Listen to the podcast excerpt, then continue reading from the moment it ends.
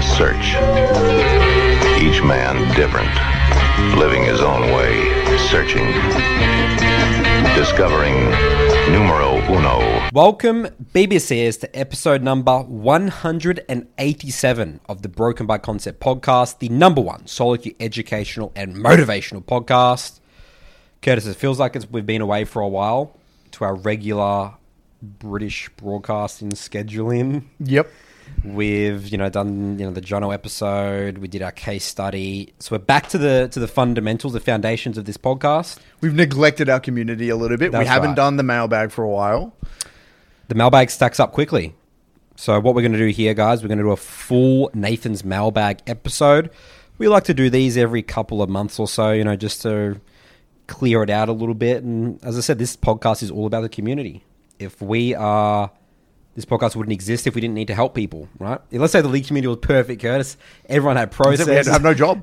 That's right. We'll be out of a job. That's, uh, and then we pack it in, and maybe maybe we'll get to that after a thousand episodes. But what I like about the mailbag is that it keeps us in touch about what the average person's experience is.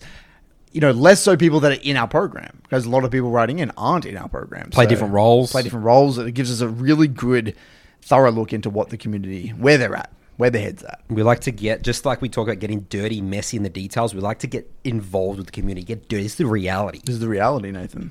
Let's kick it off. All right, first question here comes from Dave. The title of this email is League is Really Hard from an ex highest MMR OS Dota player. Interesting title. Hey guys, I've been listening to your podcast lately and I was so surprised how much everything you guys are saying resonated with me. Let me start off with my relevant gaming background. I started playing Warcraft 3 Dota 1 when I was probably 12 years old. At a certain point around 15 16, I got into Dota 2. A bit after the final beta keys were sent out, I think. I was awful at the game, really awful. But I somehow made a lot of friends with people in the IDL, in house Dota League, which was the premium league at the time. Players like Black Shaitan went to the first international, and then later on players like Slicks, Home Legend, when I moved on to Dota 2. I played a lot of normals with them before Ranked was even released. And by the time Ranked came out, maybe uh, a year or two later, I started off at 5k MMR, considered really high at the time. I loved the game, played all day, and eventually a few years later, I was top 100 C leaderboards, I think that's Southeast Asia, and the rank 1 OS player. Um, I used to play on teams with players like Ana, three times TI winner, and KPII, Kippy. I got bored of the game and moved on to other games. I got to Masters in three Masters, Master three in StarCraft two, not very competitive on the Oceanic server, and Immortal one in Valorant. I got to all these ranks probably within a year of playing. Now I'm 26 and I'm a full time fire protection engineer, but I've had League of Legends as my main game for over two years now, and I'm hard stuck low diamond, high emerald. League is by far the hardest game. Dota has a lot of simplifications, items like BKB, which allow you to play the map for free, with almost no chance of dying in a lot of situations. Think of it like simplification in chess, where you trade pieces to make the game easier. League just gets harder and harder as the game goes on. Um, there's so much to unpack, actually, if you guys came for a little call. So he said he actually wanted to talk to us. Right.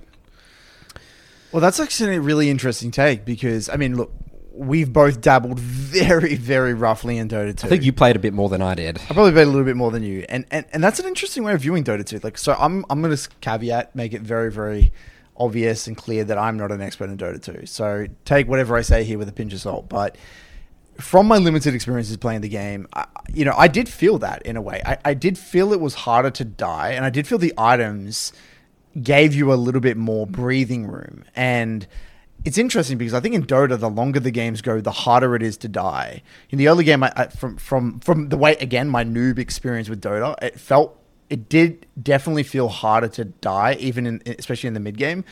But Um, in League, the longer the game goes on, in a way, the e- the easier it is to die. I would say, you know, because of the amount of burst damage in the game and everything. Cooldowns are low. Cooldowns are very low. Look, and now again, that is a very general oversimplification, and there's probably arguments to be made that that's not the case, right? Especially if you're playing a tank in League, right?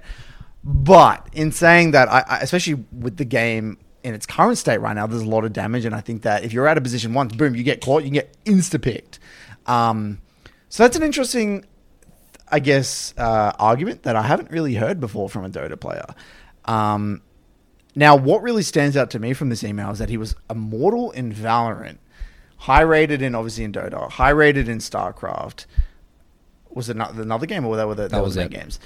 And he said League is the hardest. Um, we've heard this before from another. I think we did a um, some sort of what was it like a not a case study. I think we we read a tweet from a player who got challenger in TFT. Yeah, that was that Rohan God guy. Yeah. Yeah, TFT. He got uh, He got Challenger the highest rank in every single Riot was a game. card ga- yeah all the Riot games Valorant and he said League was the hardest as well that's the I, I think the only one that I can kind of think of off the top of my head that's similar to this um and it kind of gets you thinking he's if this sort of player this sort of sophisticated gaming background is plateauing in low diamond and high emerald just goes to show, in, and again from OS, again we're talking in OS as well, just goes to show how difficult the game really is, and how how out of touch of reality the high elo community is in League. Yeah.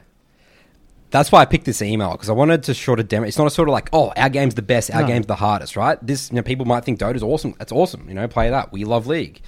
It's about understanding the journey and not getting tricked by these high elo players that are saying, Mm. ah, you know, League's easy and stuff. Like it is the hardest game in the world for lots of reasons, though, as well. Not just the so much the actual specifics of the game, like there's more people that are played leagues. You're competing against more people. It's a global game. Some of the games are more popular in other regions. You know, like you know, Dota's more popular in Southeast Asia, isn't that's it? right, exactly right. Like, and let's say Counter Strike and stuff is more like in Europe Mm. and stuff like that.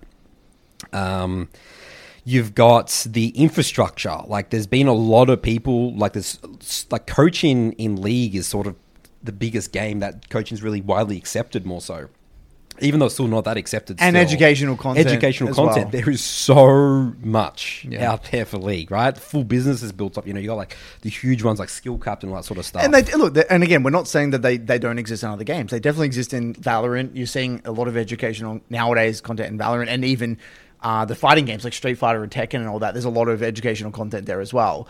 But I, I think also what really makes League such a brutal game is how quickly it changes.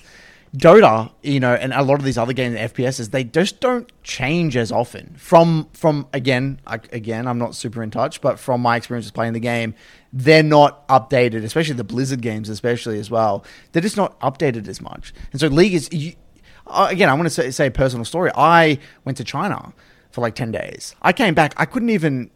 I felt completely like it was like a different game. I, even though it's just ten days, and that's someone who's played played the game for their body for their living, right? Yeah. Um, it moves quick, and it will move without you. And um, and imagine you know someone that isn't used to that sort of fast paced. A- a- adapting, they they maybe take a few months off, come back. Wow, Grubs, what the hell is this Grubs thing? Oh, game game pace has changed. Oh shit, what the hell? There's, it, it's a completely different game every single year. That's what Jono got so excited about. Jono about the game Yeah. of League from our last episode as Yeah. well. So I think that was cool to touch on. Maybe we should actually. I'll reach out to this Mm. guy on Discord. I'll send an email back. But uh, it'll be interesting to see his learning journey. What's Mm. he struggling specifically? Uh, what has he found more difficult than um, than the other games? Mm. Yeah, what's he's he played? actually struggling with? All right, our next question here comes from Dalton. The title of this email is Getting Back Into Things, Regaining Passion. Uh, hey, Nathan and Curtis. My name is Dalton. I took a break from the game around 2023 season and due to personal issues. I'm just now starting to get back into the groove of things. Doing research about all of the champs and patch notes. I know I still have some connection with the game as I do still feel competitive, draw with it. I want to get back into the right way and with the same kind of fire that I had a year prior. What would you guys recommend? Fire, passion. You got to be honest with yourself. What do you find fun with the game? Everyone's different. I had uh, uh, someone in my program the other day say, Curtis, when I get mastery on a champion, I don't feel like I'm having fun anymore. Like what he gets fun from the game is the actual process of developing mastery on a champion, learning the intricacies and learning and developing mastery with a champion. He gets to that 80 game mark and he's like, you know what? New champ. Let's do champ." that getting and, and what. I said, I think he was, uh, again, assuming he was surprised at my answer, what I said was, okay, if that's what you enjoy about the game, if that's what gets you excited about the game, if that's the way you want to go about your league journey, go for it. I'm happy to help you, guide you on your mastery journey if you want to streamline that process on that particular champion or, you know, learn things on that particular champion. And I'm here to help you when you move on to the next one it's totally up to you how you want to go about your league journey. But you got to be honest with yourself. Not everyone wants to be super hyper efficient about their climb. Some people do want a champ cycle. They want to spend time learning their secondary wall. They want to, they want to be, ha- they want to have an inefficient champ pool because it brings them great excitement for being a one trick or, two, or a two trick. So that's my my my two cents on this is have that conversation with yourself. Ask yourself what gets you excited about league. Is it the champ mastery? Is it getting to the high ranks? What exactly is it? And then all in on it. Set a goal revolving around that specific element.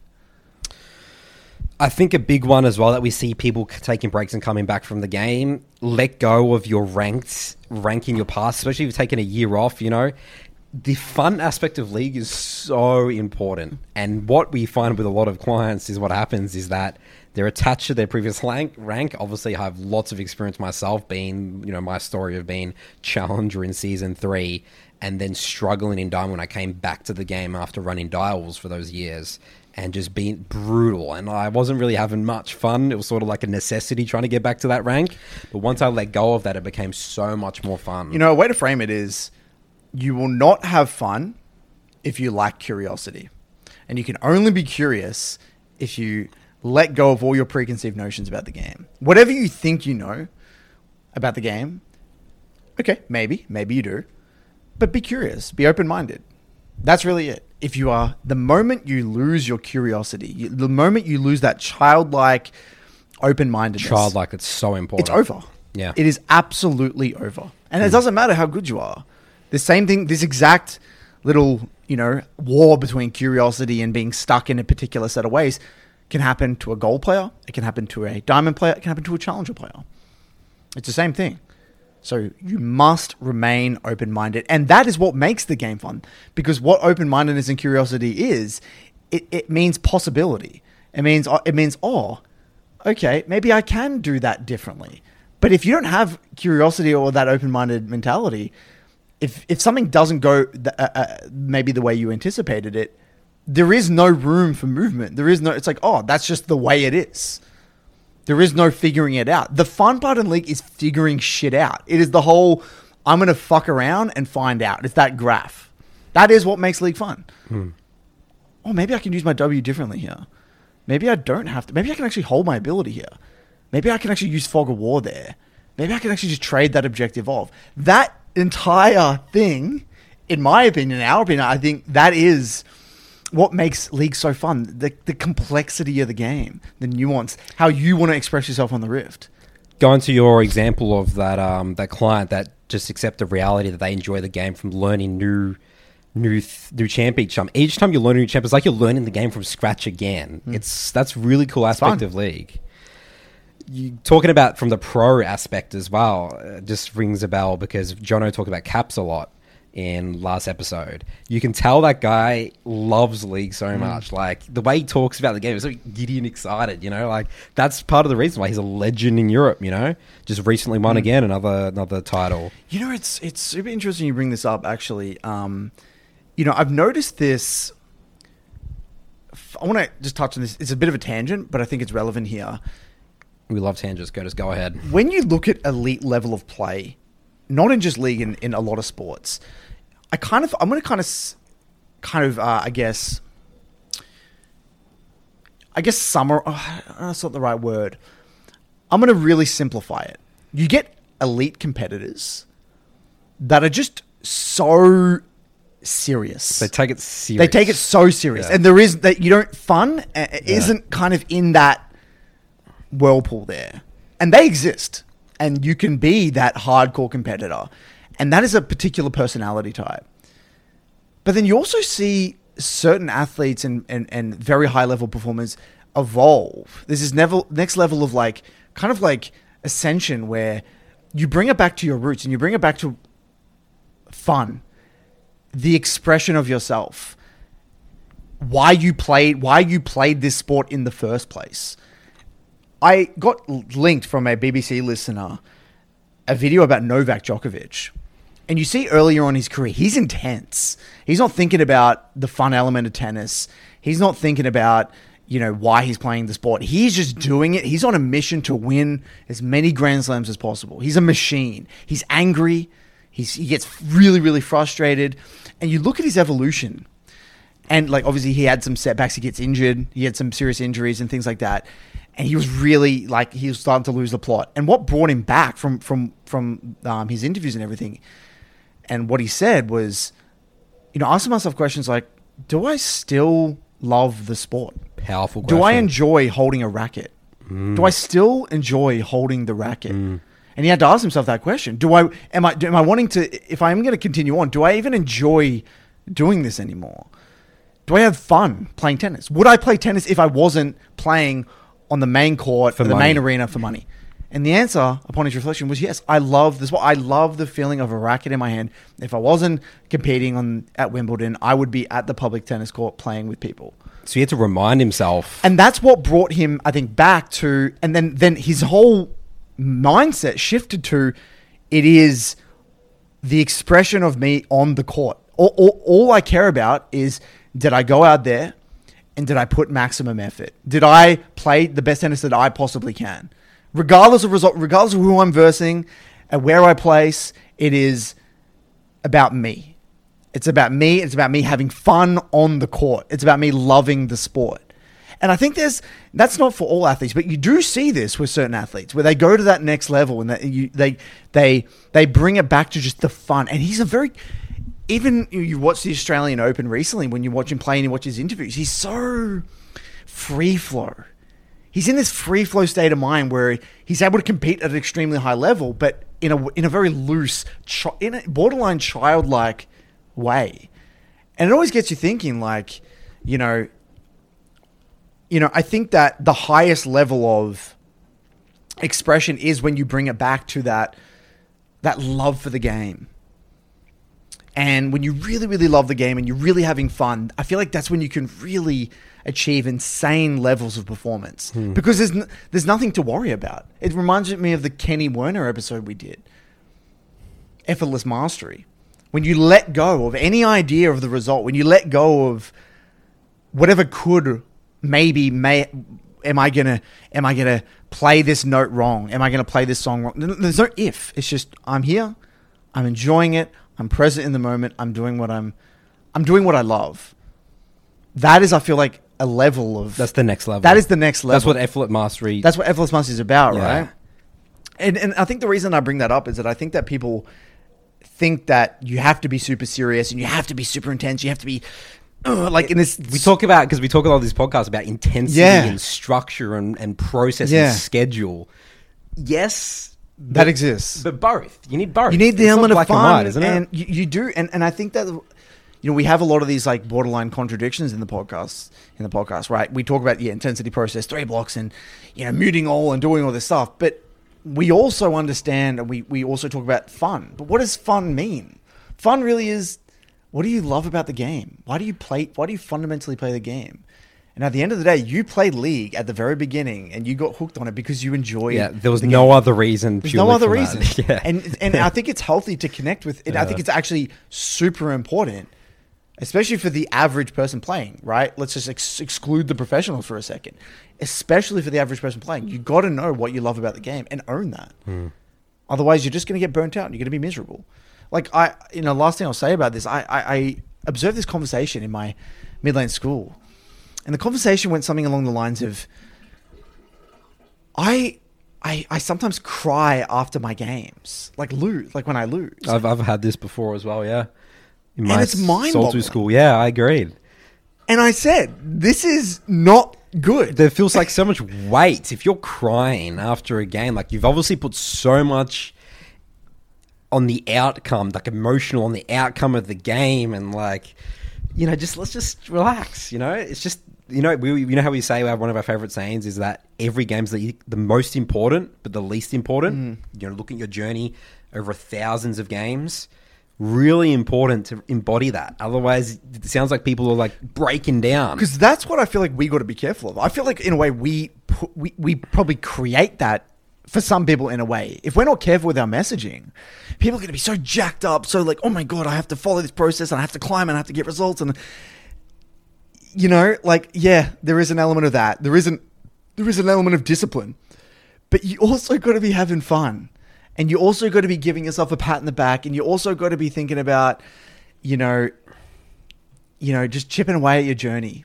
And, you know, that if you're out there listening to this and you're crying, you're that jacked up that you're crying after a loss, you need to seriously re reevaluate um, your relationship with the game and reevaluate the way you're viewing your wins and losses. viewing your journey overall as well. I feel like those people have a very poor relationship with time. Yeah. Yeah.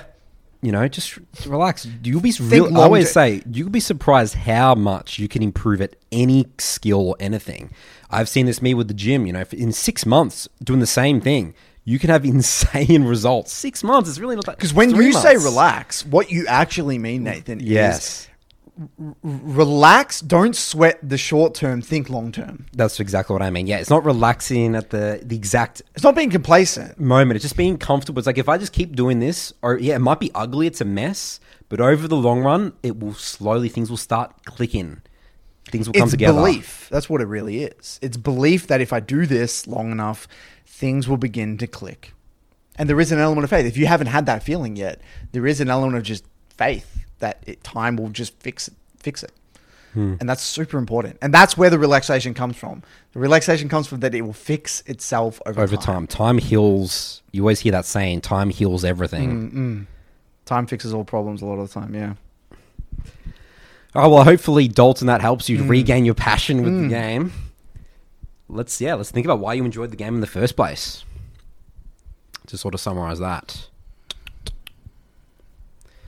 All right, our next question here comes from uh, Daniel from Hungary. Uh, the yep, no title here, just Nathan's mailbag question. Dear Nathan and Curtis, I've found the BBC podcast in last year's November. I've been playing League since season one, been stuck in bronze and silver in early seasons, then a long time in gold. I peaked platinum 4 in season 9, but couldn't hold it and demoted quickly. I played ADC mid top and support as well. I've been maining Zed, Yasuo, Gangplank, Aurelia, Lucian, Jhin, and other AD carries. Overall, I'm a very emotional person, hence a very emotional player. It's very easy for me to get hung up on a bad decision and into the game. Not as in, now it's a loss, finish it quickly. I still want to win, but my mental gets overwhelmed with being constantly reminded of my bad decision by my opponent being fed. The game getting more and more difficult. However, your podcast opened my eyes to limit testing. I began to make mental notes of situations, and this gives a lot of confidence. I feel that each death is now a valuable lesson. It's liberating to know that there is no secret source. One has to put in the reps and connect bad feelings with one's own actions, resulting in a negative outcome, disregarding circumstances. During December, I've hit Emerald 3 with Viktor on mid. I was ecstatic. I was able to take control of the lane in almost every game. I felt I have a lot of agency over the game, hyped up on my recent success. I've decided to go back to my true love Gangplank and try my best top lane with these new with this newfound mentality. I'm the guy with 600,000 mastery points on GP in your gold lobby. However, my view of the champion is redefined since my Viktor journey. I'm applying learned concepts like stacking, zoning, resetting optimally, and all the good stuff a control mage might make use of. This is a new game.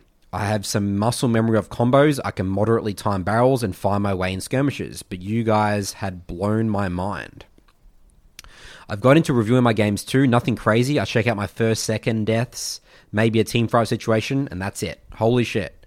During the game, many narratives creep in, Like this champ is so much stronger than mine. This guy's actually a loser. He only got lucky, and so on and so on. Now I look at my gameplay and see missing the timing on three consecutive barrels. Damn, enemy just hitting on item power spike. Enemy being an item up or taking a too aggressive step in lane, or missing a free order or a passive reset, missing a point and click ability. God, that, god damn, those hurt so bad. I feel liberated watching myself suck. Sometimes, even in game, I hear Nathan saying, embrace the suck. It, it's really me. There are decisions I can improve and get better on all levels of the game micro, macro knowledge of spells, interactions, for example. I used to get furious when a Darius killed me since my Q range is bigger than his E.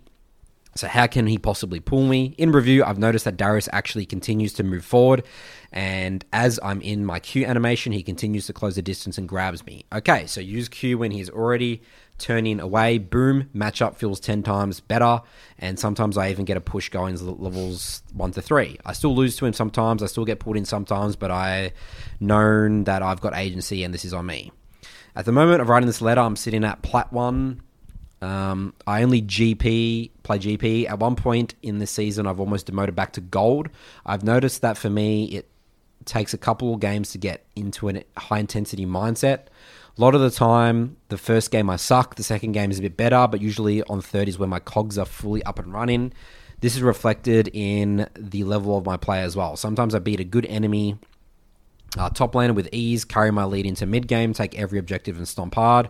Sometimes I lose an early skill check, lose the all in, and the lane snowballs out of control. However, sometimes I get into a flow like state. I'm not thinking of my plays, I go from gut instinct, make quite mental notes of objectives, and continue to stomp games until this good mental is lasting. My goal is to become a consistent player, take control of my mind, and get to masters with Gangplank. Question How do you get to this state and how do you maintain it? Is, um, is he referring to flow state? Yes.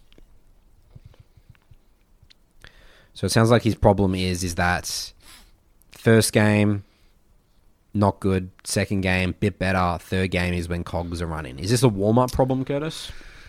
Well, is this a stage four look, issue? everyone's different when it comes to this sort of thing. I, I will say one of them. Okay, so let's think big picture.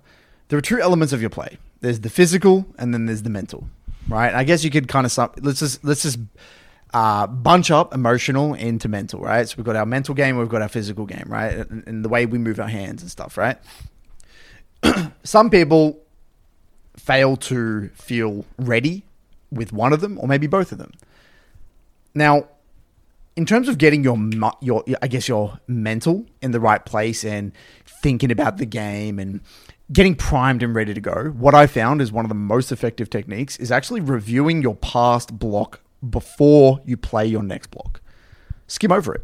Look over your, your early lane. Look over your major pivotal decisions. Just because th- what this does, it's not about the mm. learning you get. It's about visualizing. It's a feelings. Oh yeah, that's what that situation felt like. That warms up automatically helps you prime your mental stack kind of ready to go. It gets you thinking about the game. You gets start you feeling looking the game. at the game and look at specifically uh, your gameplay. What do you think about looking at your gameplay versus a higher elo? I think looking about your gameplay is better because it's more again Personally. visualizing the situation. It's like you can this is, feel it though. That's why you the feel, feel, it. yeah. You can when you watch it, you actually feel it. I was in this game. How was I feeling? You might feel stressed in this. Oh yeah, I felt really stressed here. I felt really in control here. I felt really confident. Just skim over things. Skim over things. See it, feel it, look at it, and uh, even if you do that for a few minutes, that is more than enough to to get the cogs up and running, and then re- ready, room to go. How about next time you play a really good Gangplank game? Save it. Save it. Chuck it in a folder. Saying best Gangplank games. Get go watch that before a block or something like that. That will start getting you like, oh wow, I'm actually really good at the game. It might help you with confidence as well, and start again getting into the feel of like that's what it felt like to dominate this opponent. Maybe you can even get it matchup specific as well. I um I had a guy in my program say that something that he's that's really helped him is that as soon as in champ selects, as soon as he's identified the matchup, he whips up mid.gg, types in that exact same matchup, and while he's in ch- in the like finishing up the the champ select and the loading screen, he's quickly skimming over, uh, kind of like on a second monitor, the first the first few levels. Even though he might not learn anything, again, it's about again getting the getting the feel. And I think the success he's had from that is less so from what he's learned about it from the matchup, but again just the visualization and just the, again priming that mental state, getting in the right mental state. So I think those are two things you can do that are highly pragmatic um, and will definitely help you. Now, when it comes to like the physical element, right, getting your hands warmed up, warmed up and stuff, you know, that's where things like some people do an ARAM, some people do a normal game, depending on schedules. I know Tim, my, the coach in the MLA, he actually plays, uh, I believe he plays a normal game or something. He plays, um, or a, a ranked game on a Smurf or something. Like he does, like he's like really needs t- t- time to warm up. I'm like, all right. And and when he told me that, I was surprised. Like he actually does a full game before his block. Um, other people do low dodge game, right? There's all options: ARAMs, low dodge games, normal games, whatever. These all work, but you need to be honest with yourself again. Where are you on that spectrum? And is it a physical feeling thing or is it a mental mindset thing? Um, so that would be my two biggest pieces of advice for getting switched on, ready to go. As for the flow state, you know, flow state's an interesting one. You know, I think every time we get this question, we answer it through the lens of whatever we've been thinking about recently, mm. right? Because I feel like we have, uh, you know, we've been very vocal about it. We have like these coaching metas, right? Whatever you've been focusing, you had your meta recently about holding abilities, and they, so every question, it's like, come on, are they holding? How can I, how can I relate the holding abilities to this question? Right, and, and how can I, I squeeze this in? Right, and like I think that's we have our things that we're obsessed about. So before I answer this, how would you answer this question? What does flow state mean to you at the at, at in its current state now?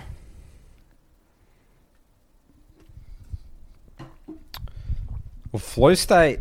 I mean, it's it's really tied for me to champ mastery. And when I think about champ mastery, it's I'm aware of every single thing that's going on in the map. This is from a jungler's perspective, obviously. I know exactly where the enemy jungler is. I'm operating with maximum full information. I know exactly what's happening in all three lanes because there's so many variables in league, it's so easy. But the moment you get thrown off by one thing, then your everything goes into chaos because you weren't expecting it and you get thrown off. You know, in games where people you're like, oh, I didn't expect to die there, and then not, you're definitely not going to be in flow state at that point, right? I think that sometimes where people get confused as well with flow state, there might just be easy games where there's not a lot of pressure, not a lot of variables on you. Like let's say maybe one person's maybe like checked out and given up a little bit like that. I think flow state in league is incredibly, incredibly difficult to get to and maintain through a course of an entire game. I think you touched on so many amazing things here, Nathan. Holy moly. You're spot on. I think, okay, I want to riff on these. The, the number one, the first thing you said, which I totally agree with. I don't think most people who experience flow state actually experience flow state in a difficult game. I think most people who experience flow state, especially in the lower elo brackets, let's say, let's just even just say below diamond. Okay, let's just, just straight up say below diamond. For someone experiencing flow state below diamond, you're probably in a game that is very easy. Your champ is very effective into the enemy champions. You've had a great start to the game. Um, the stars have aligned, or maybe you're just extremely familiar with this particular game, and it's it's, it's an anomaly. It's an outlier you're not going to experience this very often. It's and you've just because you've built that muscle memory of that specific one game type right. hundreds of times, so you can easily get into flow state in that type of game. Right. It's like yeah, exactly. So so I'm not saying that's a bad thing, right? That's just going to happen. It gives you a taste test of what's to come in the future, but it's not something you can just replicate. No. It's kind of just like it happens, right? And so we just enjoy it, right? Savor the moment, have fun with it. So I think there's that. I think you know to truly be able to replicate flow state you need to have, like you said, very high levels of champ mastery, and you need to have familiarity with the situation of the game state. You need to know, okay, well, what's this game about? Where do I need to be directing my attention? How do I win this game? You need to know. You need to basically be able to anticipate everything and have, a, or at least have a very clear idea about what you need to be doing and what your job is, and, and have familiarity with the situation and everything that can go wrong things based you've done it hundreds of times you know okay, you don't need, to, I don't you don't need to, to think. Think yeah. It's just like i've been in this i know what i got to do. I've been in this scenario so many times. And this is typically like the flow state is only really replicable for i would say very high level players. Mm. i would totally agree with that. In, in, terms of being replicable you know i'm not saying a lower lower elo player can't experience flow state but it's less less it's just not replicable. So i think there's that. And then i think you're spot on here in that i don't really believe that one is in flow state for an entire game I think that's bullshit. Yeah. I think you kind of go in and out of it. You might have a good lane phase. Yeah, you might be familiar with the matchup. It's like, okay, I know these trading patterns really well. The jungle's not interacting with us. Our lane, I'm in a flow state with my trades. I know exactly. I'm tethering beautifully. I've got a read on this guy. I'm in it. But that might only last three minutes, Yeah. two minutes at a time. I think it can really only be in the early game because I feel like again it's about variables and under. There's just so. This is what going back to the thing. Mm. League's league so hard. The amount of variables that increase as the sort of the game goes on. I don't think it can only be in the early game though. I think you can just be super familiar with the game state. So in the mid game, I let's like- say let's say let's go do a mid game scenario. You're playing Cassiope. You know exactly which side No, I would say go I, to. I, like Galio and Vex. I have games where I play Vex, and Yeah. I am just, I just know. I just, I'm just, I'm not even, I'm just, I just know what I got. to I know where I got to be. I know who I got to kill. It's so clear to me, and I know how to kill them. I'm not, Okay. I, and and I'm in flow state, and Yeah. I'm not in. Yeah, sure. I'm, but but it's interesting because would you say using lol states can be part of flow state? But in a way, I feel like it can be. Yeah, of course. Like you're in this, you're in this state where you're just You're like still thinking. You're still thinking. Yeah. You're not. You're not like switched off, but like it's just like you know exactly it's, what it's, information it's, to look it's at. collecting information. You instantly have an answer to it. Yeah. Everything has an answer. yeah, you, you know. Again, I, I've been okay. So you know, we're talking about before. What have you been obsessed with? You, you know, you've been obsessed with your whole holding abilities Love thing. holding abilities. I've been obsessed with my, my my three framework thing, where it's like your problem is either one of three things: a gathering of information problem, a processing of information problem, or an execution problem. That's what I'm obsessed about. All my reviews recently this week That's have good. been kind That's of a- talking love about that framework. So it's it just cuts the bullshit. It makes it very clear what the person's problem is, right? When I watch, especially Emerald players, you know, the, even if they are gathering all the information, there is a huge lag between the gathering and the processing. It takes so long for them to actually make sense of that information. And that makes it so hard for them to make good quality macro decisions because it's just not feasible. Whereas when I look at a game, I can press tab and I, I'm in this situation and you, we're the same. We just know exactly what to do. There's no, it's like, it's like one second, like one and a half seconds, max two seconds. I'm looking at the game. Boom. I know exactly, I know what my job is. I know how to win the game. I know what to do next. I know how we can lose. Boom. That's just, that's just must, that is just experience. That's intensity. That's played. That's playing the game with intention, as well as I think our coaching sessions have helped that. Oh, Over so many, things: experience, champ mastery, champ mastery, ev- all of it together. Yeah. And that is what you know. I think a lot of people don't understand, and until you've been in that situation, and that's what flow state is. I think in a way, you you have to be or not. That's not what it is. Sorry, that is what is needed to be able to replicate flow, flow state. There can't be any lag there. You can't sit there and be like, hmm, how do I win this game? That you're out of flow state. Yeah. You're done. You're you're like figuring things out. You're trying to figure shit out. Yeah.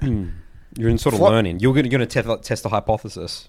Yeah. It's like oh, I don't know. I'm just gonna have a crack. I'm gonna pick something and have a crack. Which is good. That's what that's what we're doing most of the time. That's how I learnt the game. I'm doing that. I'm even doing that in challenger games. I actually have to 100%. problem solve games. You know? 100%. Like, oh, okay, I got And this again- here, this here. I think the majority of games we aren't in flow state.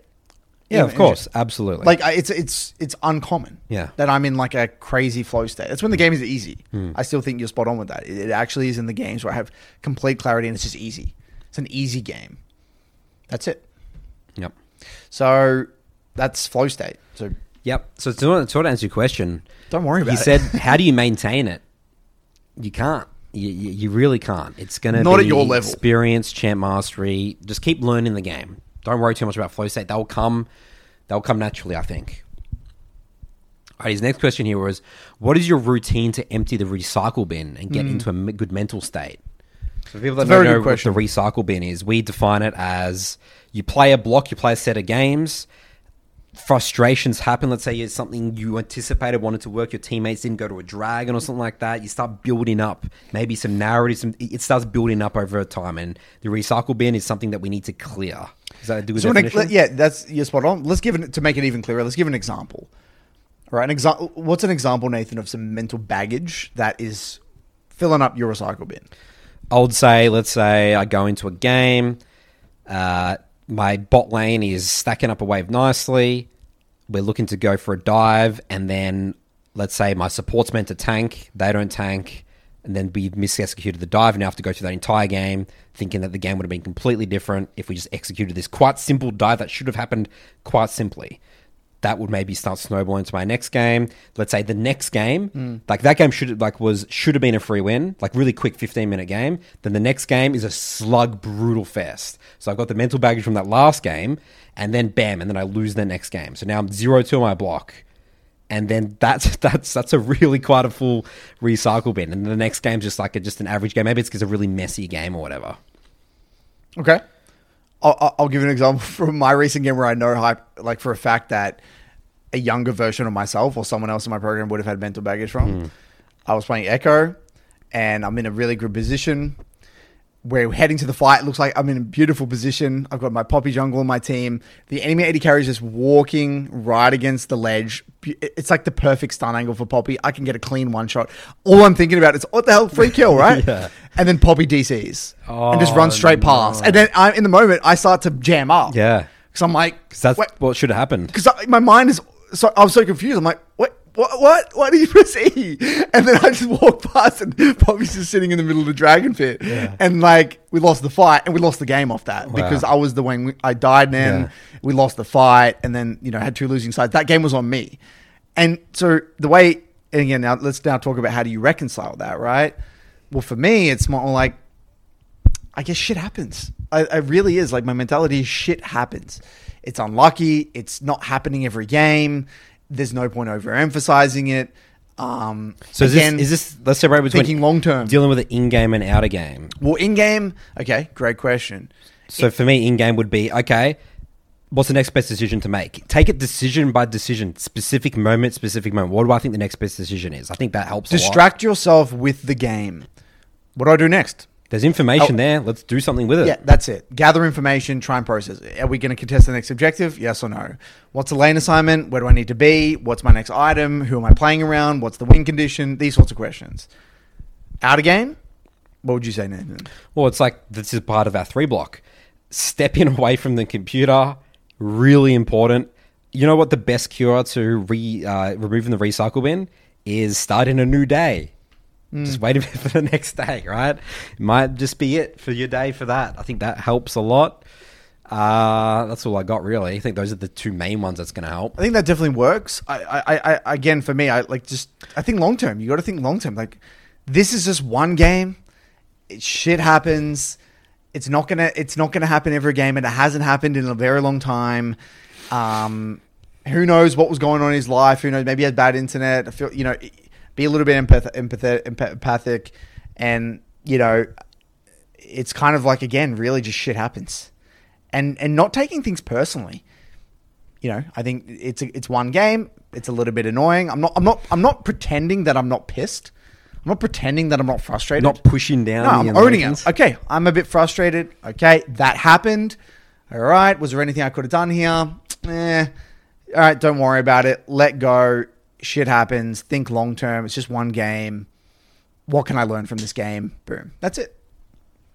Done. That's really it. Great questions, Mr. Daniel from Hungary. All right, our next question here is from Kay's Cat. The title of this email is What is the gym for League of Legends? Hello, my name is Kay's Cat, loving your show, and after watching an episode where you spoke about high win rates being unsustainable, unsustainable over a large sample size compared to UFC, I started thinking, what are the alternate alternative ways to train for league before going to actual ranked games? As I feel most players train in ranked, and unlike FPS games where you can use aim trainer to improve and practice the fundamentals of the game, I haven't found ways to improve mechanics outside of league where I could raise my skill level. If you have tips or routines to practice, would be greatly appreciated. Keep up the good work, uh, making league fun to learn. I want to um refer. I want to reference a movie here. You love movies, Curtis. We do love movies. On the plane to China, I watched King Richard. Oh, okay. About so for those who haven't seen it, it's about the story of Serena and Venus Williams and and their father who trained them, coached them to become champions. And there's a scene that really stuck out to me. And there's a scene in the in the movie where um, you know, the the the two girls that they're training, you know, they're trying to, and especially I think it was Venus Williams was really quite good, and Venus wanted to compete in the in the competitions, and um, you know, I think it was called I don't know if it was nationals or something. You know, Venus Williams wanted to compete, and the coaches, the other coaches that were there, saying. She's got to compete. She's she's got to go out there and she's got to play competitions because that's how you get better. That's how all the best players have gotten better. That's how the, no one has become a champion. No one gets better without actually just playing competitions. You know, and the dad was quite stubborn. You know, and the dad wasn't. You know, you know. Long story short, just didn't really want Venus playing in competitions yet. Wanted her to focus on school, whatever. My point that I'm trying to make here is that what the coach said rings true for league as well. In which case, you can't get better at league unless you play quote unquote competitions, which is ranked. It is the only way to get better at League of Legends is to play at a competitive level versus players at your level, if not slightly better than your level. And that is what the rank system does. The rank system, the rank ladder, is the equivalent of playing competitions. And that is, unfortunately, specifically in League, because we have no drills, the only way to get better. Now, finally, I think about think about this. Tennis is a sport where there's a shit ton of drills. That, that's all she did. That is all Venus Williams did was basically drill and I think play some casual games with her sister. Right? Imagine that even in a sport like tennis, they were still, still yeah. they were still saying you got to play competition. Mm. That's how important competing against other people at your level is. Even in tennis, even in a in a sport that you can drill. And imagine in a league, we don't have that. That and so just to really put it in perspective, that is how important rank solo is for improvement. The only gym for for league is queue. Because the way, even you might be saying like, is a ARAM's a good way to practice? Like, you've the way that league works, like the game flow, the early game, the mid game, the variables, the strength, the items. You have to experience the real competitive the game. Like, you, like Summoner's Rift ranked is the game and you have to get those reps in. It's it's it's not like um, you know, even looking at mechanics, like yeah, you can look at mechanics, but the mechanics differ based on how strong am I at this stage of the game, how strong are they. You can you you can obviously win games by not even really being that mechanically talented, but just having really good decision making. You can learn that aspect of the game, and you can only learn about that by going through the specific sequence flow of a League of Legends Summoner's Rift ranked game. That's it. That's what it's all about. Because the variables in League of Legends, Curtis, there is you can't replicate that anywhere else. Think about that. You've got to worry about five people's items, their levels, what they're doing.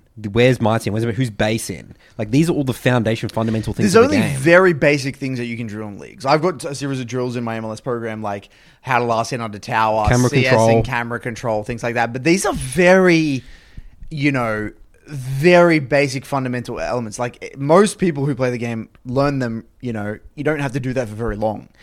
If you really want to progress in League, you got to put yourself in a lot of situations, a lot of chaotic situations, a lot of different game paces versus different calibers of players mechanically. That's it. There's no no two ways about it. Like ranked games, it's like you have to view ranked games. They are the gym, yeah, but they're also the competition. It's yeah. just that's just the way it is. It's the, that's the brutal nature of league. Yeah, that's it. It's the brutal nature of league. One of one of the many reasons why league is a, such a brutal game. I mean, if you really think about the gym and preparing yourself outside a game, that would be things like sleep, diet, exercise. Like if you want to like break, break it down mm. a little bit further, what do you think about that? Like, because you want to be sharp mentally, you're right, training your yeah. brain. That's the gym. Yeah, the preparation, the gym is, yeah, it's everything else. It's, are you coming in, well, it's even mindset. Are you coming in with the right mindset, men- mentality wise? Are you coming in with intensity, sleep, energy levels, um, you know, all that stuff? You're spot on. Which is a bit weird to think about, but it's the closest. yeah, because that's not like actually doing the thing, the craft. No. But it's everything outside of the game. Yeah. All right, next question here comes from uh, Kyle. Title of this email is Skill Ceiling Champion Mastery on Champs Above Your Skill Level. Hey, Nathan and Curtis. My name is Kyle, and I hail from the United States of North America. For a little background, I've been playing League since 2014 and played almost exclusively normal games up until last year, where I only played about 20 to 30 games before the season ended. I've mained every role over that 10 year period and have mastery 5 on almost every champion in the game. This year, a buddy of mine recommended your guys' podcast, and I've been working on the concepts you guys talk about. I've already played around 50 games of ranked this year and have been working on actually getting better at the game and at my favorite champions. I'm currently stuck in gold, odd for a 10 year player, but I'm fine with that for now. Regardless, I am mostly a top lane main with a little jungle sprinkled in when I'm filled or whatever. My two favorites being Tahm Kench and Nah. So that aside, getting to my question. I've heard you guys talk many times about sticking to champions you like playing and working on mastering them. But I've also heard that you really shouldn't overwhelm yourself with hard mechanical champions either, especially for a gold player. The issue with these contradictions for me is I really like champs like Azir and Aatrox. Taking Azir, for example, here, I think he's one of the coolest champ designs in the game. He's extremely unique, and I really enjoy the way he feels, even if I'm not playing him all that well. But obviously, he's known for being one of the hardest champs in the game as well. And I know, Curtis, you've explicitly recommended some of your students not to pick him up. So, what do I do here? I, of course, still love playing, say, Tahm Kench, but I do find some of my games, his limitations, frustrating in the sense of he has only one movement ability and it is very linear, in the sense that good players can outplay it easier.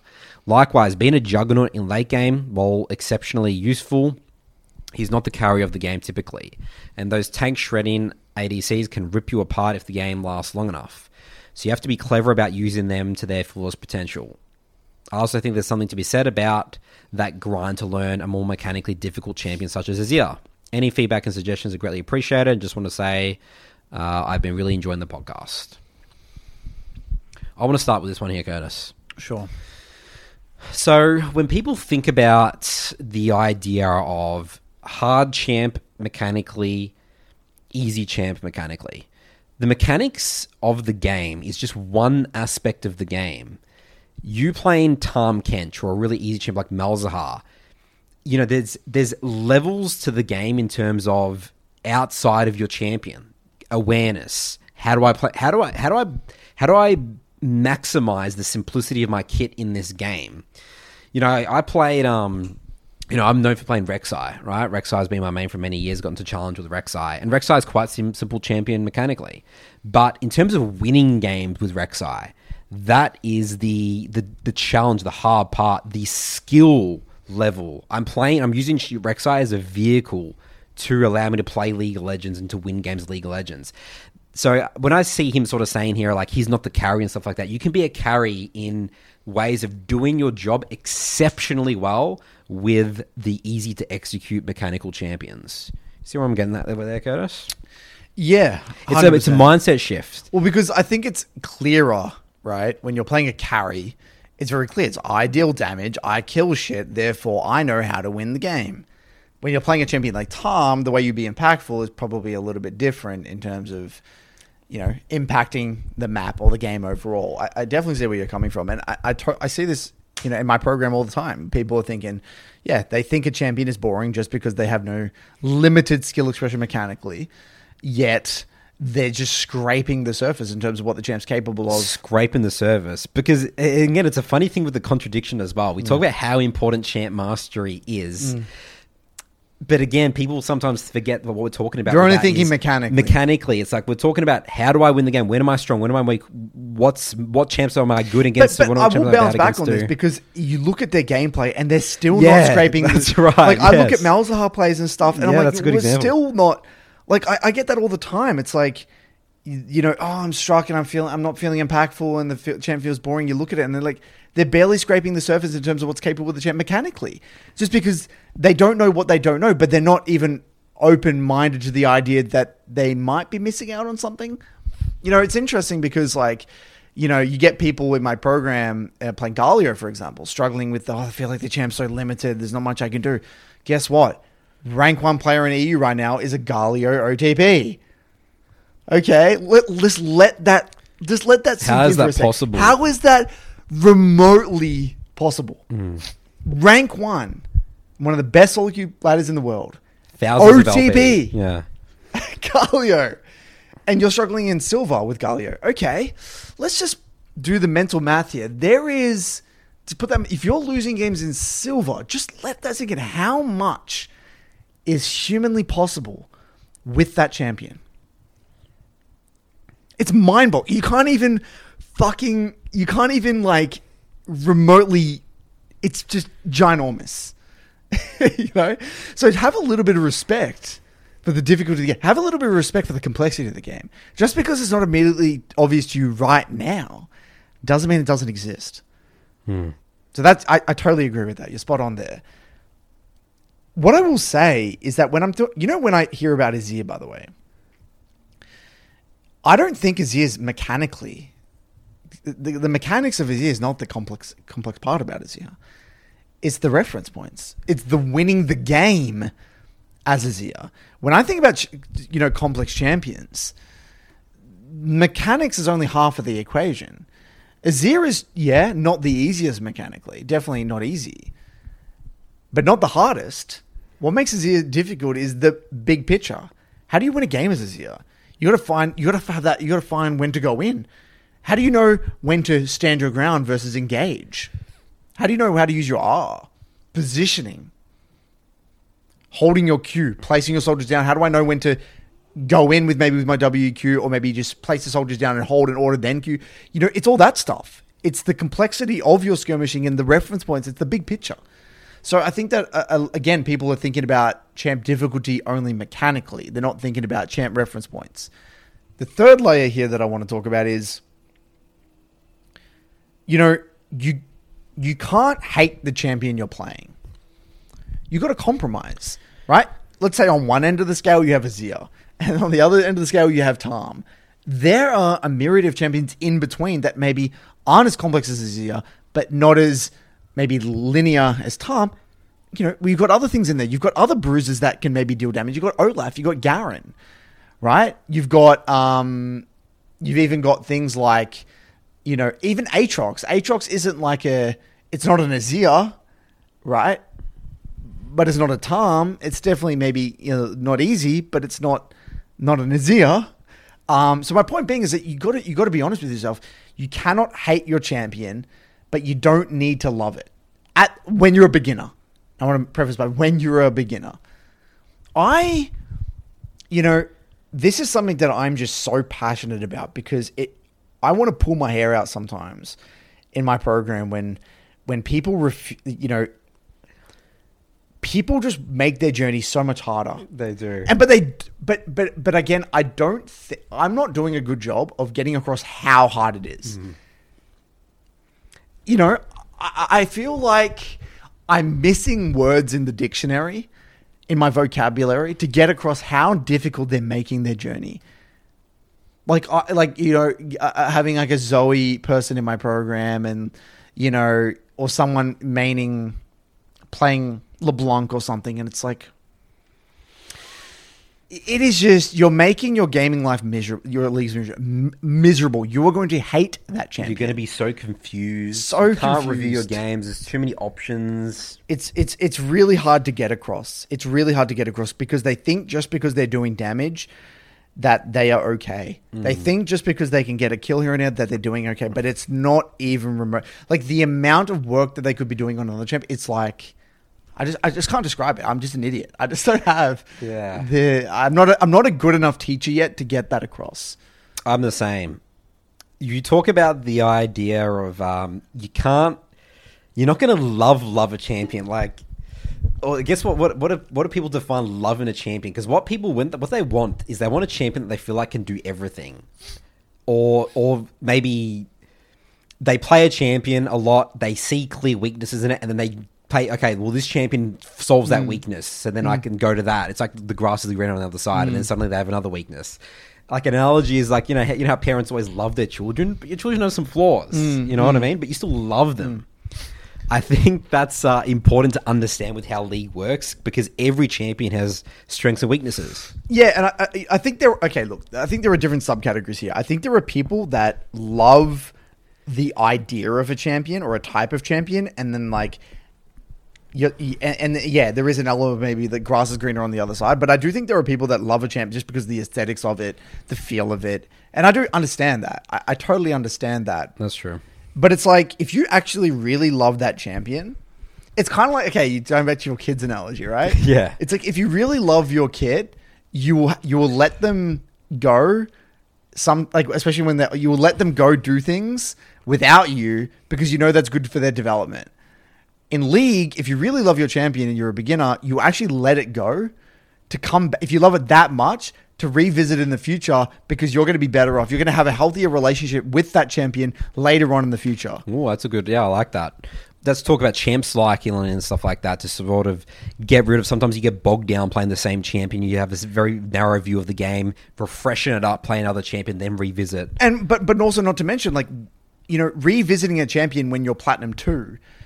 You know, say you're a silver two. Say say you're a silver two player and you love um Katarina. You love Yasuo. It's like okay, I get that, and I'm not discrediting that. If you love that champ that much, you you love that champ so much, you you, you play the game because of that champion. I promise you, you'll have a much better time in the long run, and you'll be better at that champion if you just played instead Ekko, maybe, or another one of these assassins in the program, and then pick it up when you're platinum two. I promise you, you'll have a better time long in the long run, I agree. and you'll be Absolutely. better at that champion. That's right. and that's the mind-boggling thing. You'll be better at that champion. It's complicated, isn't it? It is It's like it's complicated. full. It's like you're having a full relationship. It with is. It's champions. emotional. It's again like Yeah. the kids. li- It's it's again. There's something there about the kids. It's like you know you do have to. You can't be one of those helicopter parents in a way. You Mm. can't be there for every single little thing they do. They they are going to have to go off and do things without you, but that's for their own good. Hmm. You know, it's like you have to let go, but because you love them so much, you have to let go. There's something about that. Or it's like you're in a, one of those toxic relationships where it's like you love someone so much, but you know you're not good for them, or the situation's not good, so you got to let them go. Something like that. Maybe there's something there. You know, it's very emotional. Sounds ridiculous when you think about it, but it is. It's the truth. We're really good with our analogies, Curtis. We're getting there. Another one added to the repertoire. your your champion is your child. It's ridiculous. All right, next one here. How many more are we going to do here? We'll probably do. Maybe we'll do two more, Curtis. How does that Okay. sound? We'll see how we go. Maybe there's a short one here. All right, this one here is from Invern. Uh, title of this one is How to Fix Non Decision Mistakes. Hi, Nathan and Curtis. After peaking 300 LP Masters last season, I'm attempting to follow the process to see if I can hit reach Grand Masters. However, despite reviewing all losses and some wins, focusing on my own mistakes only, taking notes and following the three block schedule, I'm hitting a wall. How do I fix mistakes that are not conscious decisions, but rather a result of mental stack overload causing lapse in judgment? My major three are number one, taking uh, outnumbered fights or numbers disadvantage fights, getting picked due to forgetting about off screen threats, champs like Zac, Nunu, Evelynn, and number three, poor ability usage due to lack of threat evaluation. However, after 130 games so far this season with a 50% win rate, I'm still making these same mistakes every single game. Even if I don't focus on LP, it's frustrating that my brain is seemingly not even learning either, despite following the process. What to do? Let's get his OPGG. Well, I've got some really good stuff here. Okay. Do you want to look at Okay. his OPGG or not? Uh, I, don't- I, I don't really need we it. don't I need it. already, I already got it. All right, we got it. So, in league, you need to when, you, especially when you're versing, you're starting to get master plus. This is a hard zone. It's a hard zone, definitely in a the hard top zone. part of the play base. You're looking at one percenters. You're looking at one percenters, definitely. Um, you need to be able to really understand the game from other people's perspectives. So I'm gonna I'm gonna riff on two things here. There's two very pragmatic things that I would do if I were in your shoes. Number one, when you are looking at your deaths and you're looking at these key pivotal moments, You need to look at the game through the enemy's lens. If you die to that nocturnal Zac, if I was a Zac, why would I do that? I want you to understand it so well that there is not even a sliver of doubt that if you were the Zac, that you would make the exact same play. It should be incredibly obvious. It's like, well, that was the I was the only person Yep. on the map for me to be killed. I'm literally hid in a tower near a wall. As that's the only ways Zac can possibly win the game. It's actually quite simple when you break it down. You need to, but you need to really understand it from their perspective because we get in this rut of looking at the game through your lens. Me, me, me. Why did I die? Oh, I should have just not been here. I should have just done this. Me, me, me. Okay, but look at it from their perspective. Why did they do that? What are the signs that they would do that? What What is that champ's identity? What is that champ's obje- objective? What is that champ trying to get done? The more you understand the champs you're versing, the better your anticipation is going to be. That's also why when you verse champions that you've mained previously in the past, you can read them like a book. It's all anticipation. It's like, well, no shit. I, I played that champ. I know exactly what they're going to do. It's easy. But you got to get like that with every, like, believe it or not, it- like a challenger level, you got to know that for every champ. yes, that's the reality. That's just the reality. Yeah. There is there should be nothing that catches you off guard. So that's one thing. And that is a continuous long-term skill that you develop time and time and time again through painful experience review, painful experience review, looking at it from their perspective again and again and again, trusting that time will pay dividends and work and, and, and bolster up your intuition and muscle memory. That's a fact and that will work because we've done it. That's the master in the craft aspect of League of Legends. Remember, getting challenger, you're basically professional level at League of Legends. And it is going to take way more than 130 games. It's going to take hundreds and Yeah. years. you know, looking at Quick Ladies OPGG this season, he's played 160 games. If we go up, what's how many seasons has he been a master? He's been a master for one split. Look at just, that just one understanding your journey. Split. I mean, he's just Grandmaster started. You're is just a- is a that's like a year plus goal. You know, this is brutal. it's going to go. Usually, what I tell people when people ask me, I say, "You're going to spend a year in master." And then the next year you'll probably get to like GM, and then you might get high GM if you're really good, and then the third year you might get like Chal. Like that's for the average person. Yep. So it's going to take a long time. You might be different, special. I, I don't know. Maybe things get lucky. Your, your champ gets in the meta, whatever. Stars align. But more often than not, that's going to be the play. I just want to quickly talk about from a jungle's perspective, from my Mm. coaching experience. I've found you get more results as a jungler, or the mo- most important things is actually understanding what the four people on your team want to do more than the enemy. The enemy is incredibly important, but if you know your team's item spikes, their bases, who to hover in the side lane, what your win condition is, that's going to get you way further in the jungle. I don't know if you've had the same experience with mid. Mid's maybe a bit different because it's, more enemy because there's threat on you because Yeah. you are Everyone's you trying need to- to you are the key target. You everyone, but as a jungler, you're just like this, you know. Yeah, this- people aren't targeting you as Yeah. much because you're not on the map per se. You're not in the lane. That's my Yeah. observation from jungle. Anyway. It's a different mindset. All right, well, you going second. Point. Um, the second point, you got to be okay. I use this metaphor. This is the analogy I use. Metaphor. The best League of Legends in the world is this. Imagine you're reading a book. Page one, okay. Page two, page three. Keep going, keep going. You don't put down the book at page fifteen and then pick it up again and start reading at page twenty-five. Because if you do that, what's going to happen? You've lost the plot. You don't, you don't know what's going on. You've missed what's happening with the characters. You've lo- you, you don't know what, where you are anymore. You're confused. In League, what people do, and what I see, they might use one lull state. They might have a pretty good idea of a game state at one stage of the game. But then they get sloppy. They they don't recalibrate. They don't look at the game set again. And so the equivalent of what they're doing is that they're picking up a book, they're reading to page five, putting it down, picking it up at page 10. I'm like, well, how the hell are you going to make a good quality decision? How are you going to be able to anticipate what's going to happen if you don't even know what the fuck has happened for the past two minutes? Every single moment and minute in the game, you should have a pretty clear idea about the direction of the game, especially post nine, 10 minutes. Ten minutes. That's when the game's getting Post ten minutes, that's Yeah. when it's. So, so you need to be really important. Okay, and and what I mean by this, there's basically four things you should be always aware of. What's the next neutral objective? Who are the key threats onto you, especially as a mid laner? Who can kill you? Who's strong and weak in the game? And where the fuck is your team? That's it. If you can be aware of those four things, basically as much as humanly possible, you are going to make way better quality decisions. That's mid game fundamentals right there. Mid lane course done. That's all. That's really all. That's you- mid-game. yeah. And but but you'd be surprised, you know, and, and why you're getting caught off guard by things because you probably haven't read the map state enough.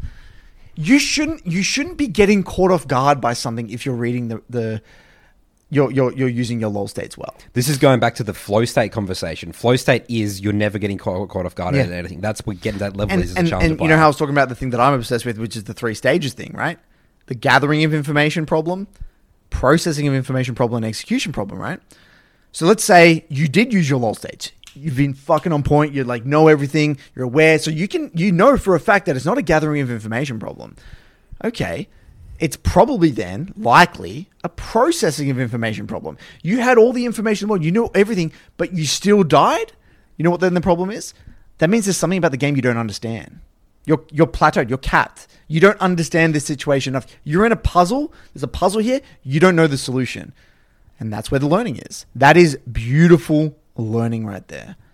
But you can only get to that learning is if you've been honest with yourself and you've used the lull states. If you've missed information, yeah, the learning is just Yeah, there's no learning. There's It's not just much a reality. Yeah, There's just not That's why learning. you've always got to be thinking. That's why there's there's no downtime at all in league. It's the speed, the intensity of the game. So you should be sweating after a Mm. game mentally at least. Because you have to be testing hypotheses all the time. Okay, Yeah. this is what I thought the mid game the win condition was here. This is what I thought that I was stronger in this item based on these items or something. Like, you have to be constantly be asking questions in the game. Otherwise, there is zero learning. It's like, all right, well, let's just go to the next game. Hopefully, things are different. That's it. And the more intention you can play with, the better quality your learnings are going to be. You like it. you like a, you know the the science. What's the science thing? You have like a the introduction, the Like hy- a- the hypothesis, And the methodology. and the methodology, and the, the conclusion. conclusion. You know, Yeah. like you, it's sort of what you're doing. You Yeah. should be writing a report for every t- five second decision making. You know what I mean? Maybe Yeah. not five seconds, but every at least thirty seconds. You know, it's like, could we contest this dragon? I thought so, but we couldn't. So, what's the conclusion? I want you to. We could legit write. We could write like a, a report for Yeah. every decision we make. We actually could. I should, yeah, I'd literally write a report. Do that as a, like a funny little thing one That's day. cool. That's actually cool. Onto something there. And I want to see those reports mailed to me, and I'll grade them. Yeah, and then you see, but you would be able to see where they're missing. You know Yeah. what's missing there. Yeah. hundred percent. Your methodology is wrong here. You had Yeah. the right idea. You just stuffed up. Or you had the execution. information, you didn't. Yeah, you didn't know what to do with that information. Yeah. Yeah, exactly. I, that's a common problem I always have with junglers is that they know the win condition, but they're not. They don't really understand how to play specifically around around this wave Right. or. You know, and that could be the execution spikes. then, Yeah. right? So you might you might actually have all the information. You might even have the correct idea. You might process it correctly, so you know exactly what you got to do, but you just fuck it up at the end, right? Like tying back to the science experiment, it's like all you got to do is put this liquid in this beaker, and you just fucking miss the beaker. Like shake it. and you just put it on the floor or something. It's like that's it. It's done. The Yeah. experiment's over. You're doing like some autopsy, and you're like you you're meant to like you do it. It's about the heart, and you Yeah. accidentally put the scalpel too far, and you stab the heart. You know? yeah, game over. That's it. The execution. That's the execution problem.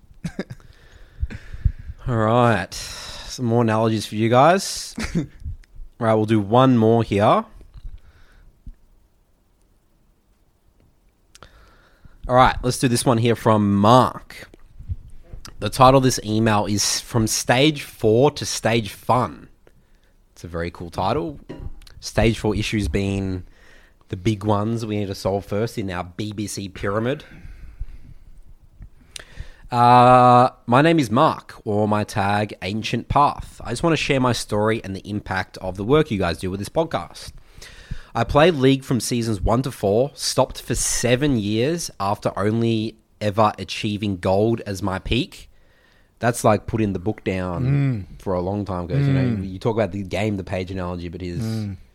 A long time. he's read thirty pa- page thirty. You know, he's got to read. He's got to start Yeah. the book again. You know. Yeah. Uh, I picked League back up at the end of season 12. In season 12, I got silver and stayed in silver until the end of season 13, where I peaked at gold 1. However, because of stage 4 issues, some some tragic and some very normal life circumstances, League was an escape for me rather than a medium for learning. I found Coach Curtis in the BBC podcast and convinced myself that I wanted the improvement mindset. But with my stage 4 issues, it was like learning to ride a bike with no tires. I viewed my rank as a result of who I am as a person, and every ranked game defined me, and every loss proved to me I was incapable of improvement in life. Wow, how well was that sentence said? That is stage four issues. Like, bam, right there. There's so much that is going to be negative based on, yeah, that. Kool Aid is really honest with himself. Mm. He was like, that's good self awareness there. Only results mattered. This caused me to fail my plat promo seven times and continually fluctuate from gold 1 to silver 2 for season 12. I even believed I was hard stuck at a gold level in League of Legends and incapable of any growth, but even deeper, I believed I was incapable in life as well. Uh, Aledos even offered help me in my climb, and I told him it's impossible for me to learn. I would spam FF as many times as I could and mentally give up at any inconvenience. My last review with Coach didn't even go past the first three minion waves before discussing stage four issues. I talked with Coach and ended up to- taking a break from League due to realizing how deep my problems ran. It was crazy that I couldn't enjoy gaming. but through the podcast, I realized I, I realized League had only ever been an escape from the situation I was in, both when I first started years ago and now. So I wanted to change what was in my control. During my break, I changed jobs. We moved and even got into hobbies such as hiking and camping. My wa- my wife helps me to focus on improving and supported me along throughout some difficult decisions. I focused on changing my life circumstances and removed myself from toxic situations involving others. All because through League, I saw how deeply I was being impacted. I started back um, in January and picked up Kassadin, a champ whose identity is contrary to every way how to I used to play League Legends. Many of my stage 4 issues have been resolved and I have found confidence in my champ's identity. I'm able to move on to stage 3, 2, and even 1 issues. I don't spam FF if the games are going poorly. My teammates dying doesn't impact me like it used to, and I know I'm not defined by my rank. Rather, my improvement is shown by my gameplay expression. I have never had this much fun in League, nor have I learned this much from playing and reviewing. Learning to be comfortable with who I am and confident in my ability to learn has made me love League and look forward to playing.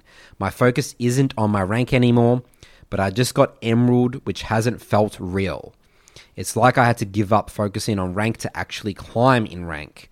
I've heard stories of people on the on the podcast and you guys talk about the importance of stage 4 issues, but it wasn't until I personally experienced it I was able to see just how important they are. It's like my bike has wheels again. I'm grateful for the podcast and what you guys do. Thanks and sorry for the long email. That is absolutely amazing. isn't it? It's fucking amazing. Like I said in the Jono podcast, that Patrick, this is the power of the game. What you learn from League, this experience applies to other things in life. Basically, what he's done is he's realized through League all his toxic narratives, think it's pure fixed mindset, and then he's addressed that in his real life. Isn't that incredible? It's overwhelming. because league is a, a challenge. Anything that is a challenge it doesn't have to be league; it can be anything. When you put yourself in a challenging situation, you learn so much about yourself. That's why you have to challenge yourself as a human And that- being. I think what League does a really great job of this is that you're alone. Oh, that yes. No one is covering your ass. I always just look at David Goggins there, dude. no one Goggins is going. No one can help you. No, It's only you. Hmm. And I think that's why. It, that's why. It, that's why it's such a beautiful medium for fixing your shit. It's like going for a run. Going for a run. That's why David Goggins loves running, right? It's Yeah. like because it's you. It's purely It's you pure pain. It's you. battling your demons. It's all up here. It's the same as like it's only you. And that's why we say as well why it's so important that your journey is personal. You don't duo queue all that. It's it's a personal journey of growth. You know what we got to do, man? We got to get a printer. We got to start printing Hmm. these amazing emails out. We should like stick them somewhere, or like, or like have a folder here or something, so we can like reread them. You know, one day. We can reference them. Yeah, like this is just amazing shit, man. This is uh, um, Mark, uh, stage four to stage fun. I think it's just incredible. All right. Well, great way to end this podcast Yeah. then, Curtis. It's Yeah. always good to see. You. Thank you so much for writing that in. Love to hear that, Mark. Thank you very much for that. All right. That's it for today's episode. We'll see you guys next week.